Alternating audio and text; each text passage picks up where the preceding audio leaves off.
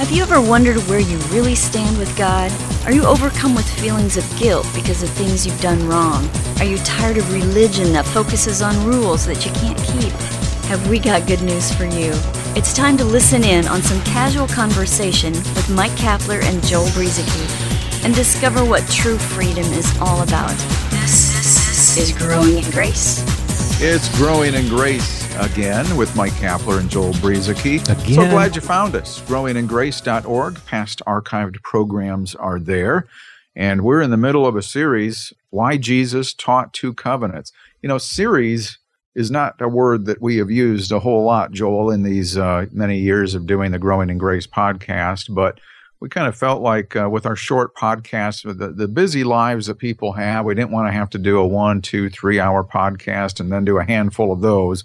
So we'd continue our 15 minute podcasts here.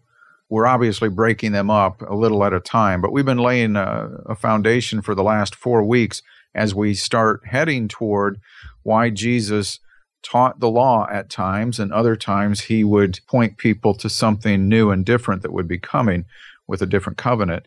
So we're going to get more into that, I think, as we have been laying this foundation for a number of weeks now about the law and the commandments and how it all started even back in the garden with Adam and why Jesus ministered in the way that he did. We're kind of getting to that point now. Yeah, and with this whole idea of a series, I mean, what a person can do once we're kind of done with the series is if you want a 2 or 3 hour sit down or whatever, you could listen to all the podcasts together.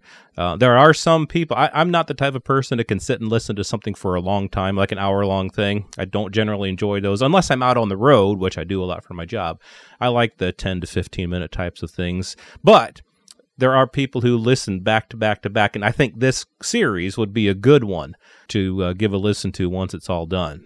And a lot of people, as it's going, obviously, you listen to one this week, the one the next week, and so on. Yeah, I mean, you could use it in a Bible study or something. Maybe you meet for an hour, hour and a half, and just chop out our first few minutes of camaraderie. Banter. Get it queued up so it's ready to go, and maybe you probably end up playing close to 10 minutes, less than 15 minutes, and give your group time to discuss some of these things. Mm-hmm. That can be a really valuable thing, as you and I are finding out, Joel, because you and I do these podcasts, and it's great, but we're also doing a class along these lines right now with a group from church, and we have a lot of interaction and questions and things that go on during the course of the evening, so it's always nice to know what people are thinking. We can't do that on the podcast. Right, that's true. So one thing, starting here on this will be part 5 of this series. We've been trying to set a foundation, as you may know, as to why Jesus taught two covenants. There are two covenants: the Old Covenant and the New Covenant. The Old Covenant, we talked about the law tree way back to the beginning with Adam and Eve. The tree of the knowledge of good and evil. We talked about the two covenants from the time from Adam to Moses and where God made a covenant with the people of Israel. This wasn't a covenant with the people of the world. This was a covenant with Israel, but there was a reason for it, and a covenant has to be agreed upon by at least two parties, and so God didn't force the covenant on the people. They agreed to it. That was week 2. Part 3, the law shut boasting mouths. If anybody thought that they were righteous by the law, they realized that, I guess I'm not really as righteous as I thought. There's 613 commandments in there, and I'm not doing nearly as good as what I probably should. But there's a reason for that, because nobody can do it. No one has ever been able to keep the law. And then part 4 last week, we talked about how many people think that the law decreases sin, but when the law came, sin actually increased. And so with that, we'll get into, all of this fits into why Jesus taught the Old Covenant.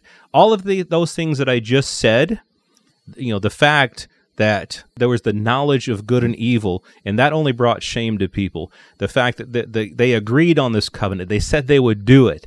The fact that it only shuts mouths, it stops mouths, it doesn't actually help anyone to justify themselves, and that it increases sin. When you read the words of Jesus, like we're going to be getting to, you'll see that Jesus was ministering this old covenant to people. A lot of times we'll read, for example, the Sermon on the Mount, which we'll talk about. People will read that and think it's a Christian teaching. But with everything in mind that we've talked about the last few weeks, about what the law does, what its purpose was, it's a little easier to understand why Jesus came ministering that covenant. Yes, and that's what he was doing. He was ministering the old covenant. Remember Jesus, born of a woman, born under the law. His parents followed all the ceremonial requirements under that law. He wasn't even named until the 8th day. There was sacrifice that occurred. So, yes, I like what you said, though, the great reminder, the law increased sin. The commandments did not reduce sin, because I know people think, well, don't you think we should try to keep those? Don't you think that, you know, it's good not to murder, it's good not to steal? And here's another question, though, to try and turn the tables here a little bit and get our thinking going in a different direction. If you knew of a minister that was ministering, a pastor who was ministering something that resulted in death, something that brought condemnation, and something that caused people to sin more, would you think they were a very good minister? Probably not. But that's what the law and the commandments will do. Mm-hmm. And so why would we want to minister that? Right. You don't have to answer. I can't hear you anyway. But like we were saying, Joel, we can't interact with our podcast audience. I'm just throwing that question out there for you to ponder and think about. So Matthew 5, you alluded to that. So we got a bunch of stuff in here. We got the Sermon on the Mount. We got the Beatitudes. But this is a good spot here to try and shift our traditional mindset on this being a Christian teaching. And by the way, let me just clarify here, when we say some of the things we're about to say, we are not here to diminish anything Jesus said. We're not running from the words of Jesus. We're not trying to say that what Jesus said doesn't matter, that it's just all water under the bridge. We're not saying any of that. We're saying let's put this in the proper context, right, so we can gain a better understanding of the gospel. And so it just, for us to be able to say that not everything Jesus spoke was meant for you and me personally. Some people get really offended by that. But I think as we go ahead in the weeks, you're going to see why this is actually a good thing, that Jesus was not always speaking to us under the new covenant. And he came first to minister to Israel, who was under the law, under that first covenant. And so this is a good spot to change our mindset, shift from... I never used to understand what this was, but 20 years ago, a pastor friend of ours, Joel, that we know and kind of grew up in grace a little bit under with his teaching, he would say to grasp this gospel, you have to have a complete paradigm shift in your mind.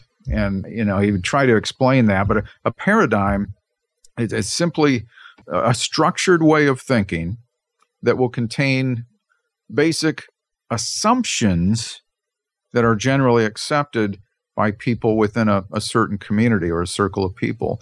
And so we have these assumptions about certain things with the Bible and the Scripture, and certainly the teachings of Jesus would fall into that.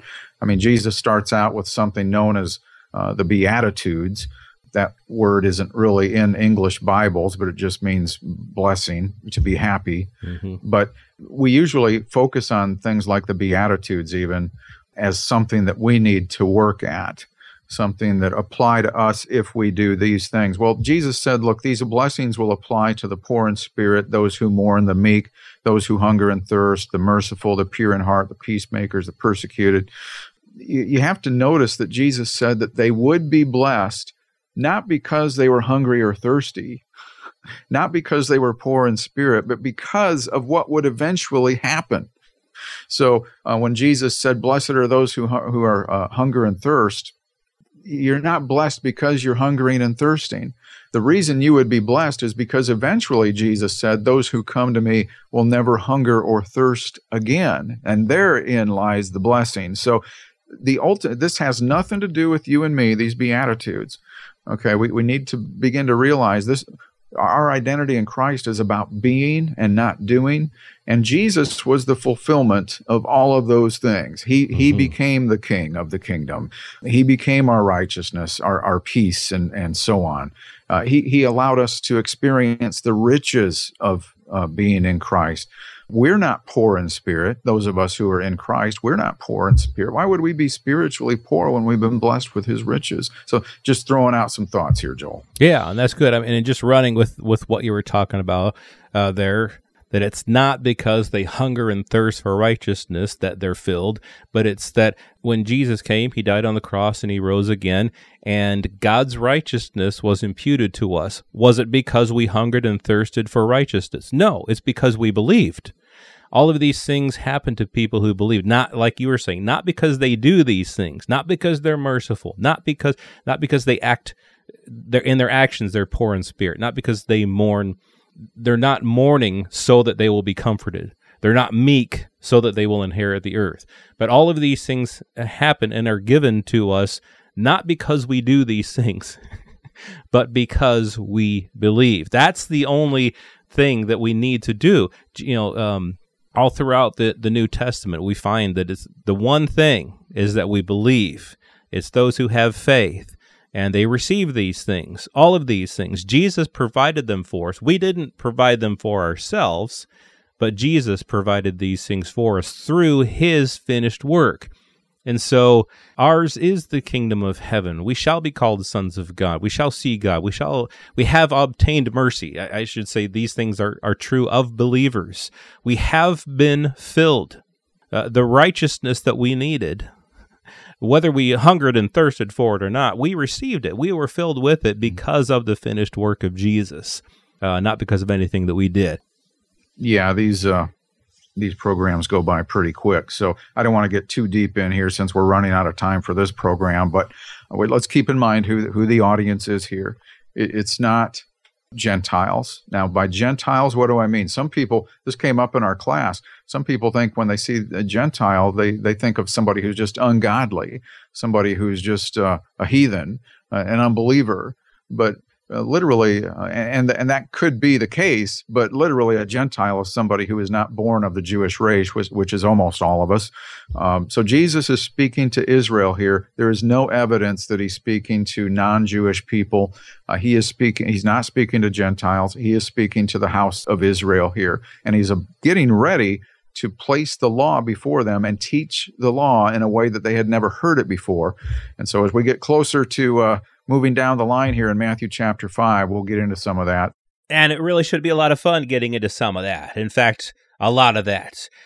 There's just so much to say about all of this, Cap. So much to say. And so that's why we're doing this rather long series, longer than anything we've ever done here on Growing in Grace. Well, next week, coming up, you've heard the phrase, "You are the salt of the earth."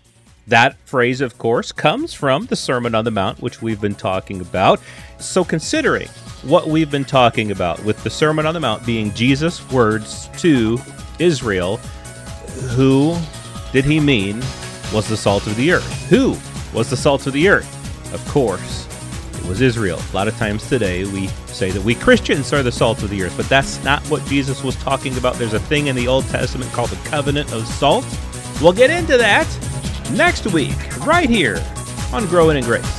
This has been Growing in Grace with Mike Kapler and Joel Brzezinski, heard online through various internet sources around the world each week. To access hundreds of past programs, visit graceroots.org. Share it with a friend and listen again next week for more Growing in Grace.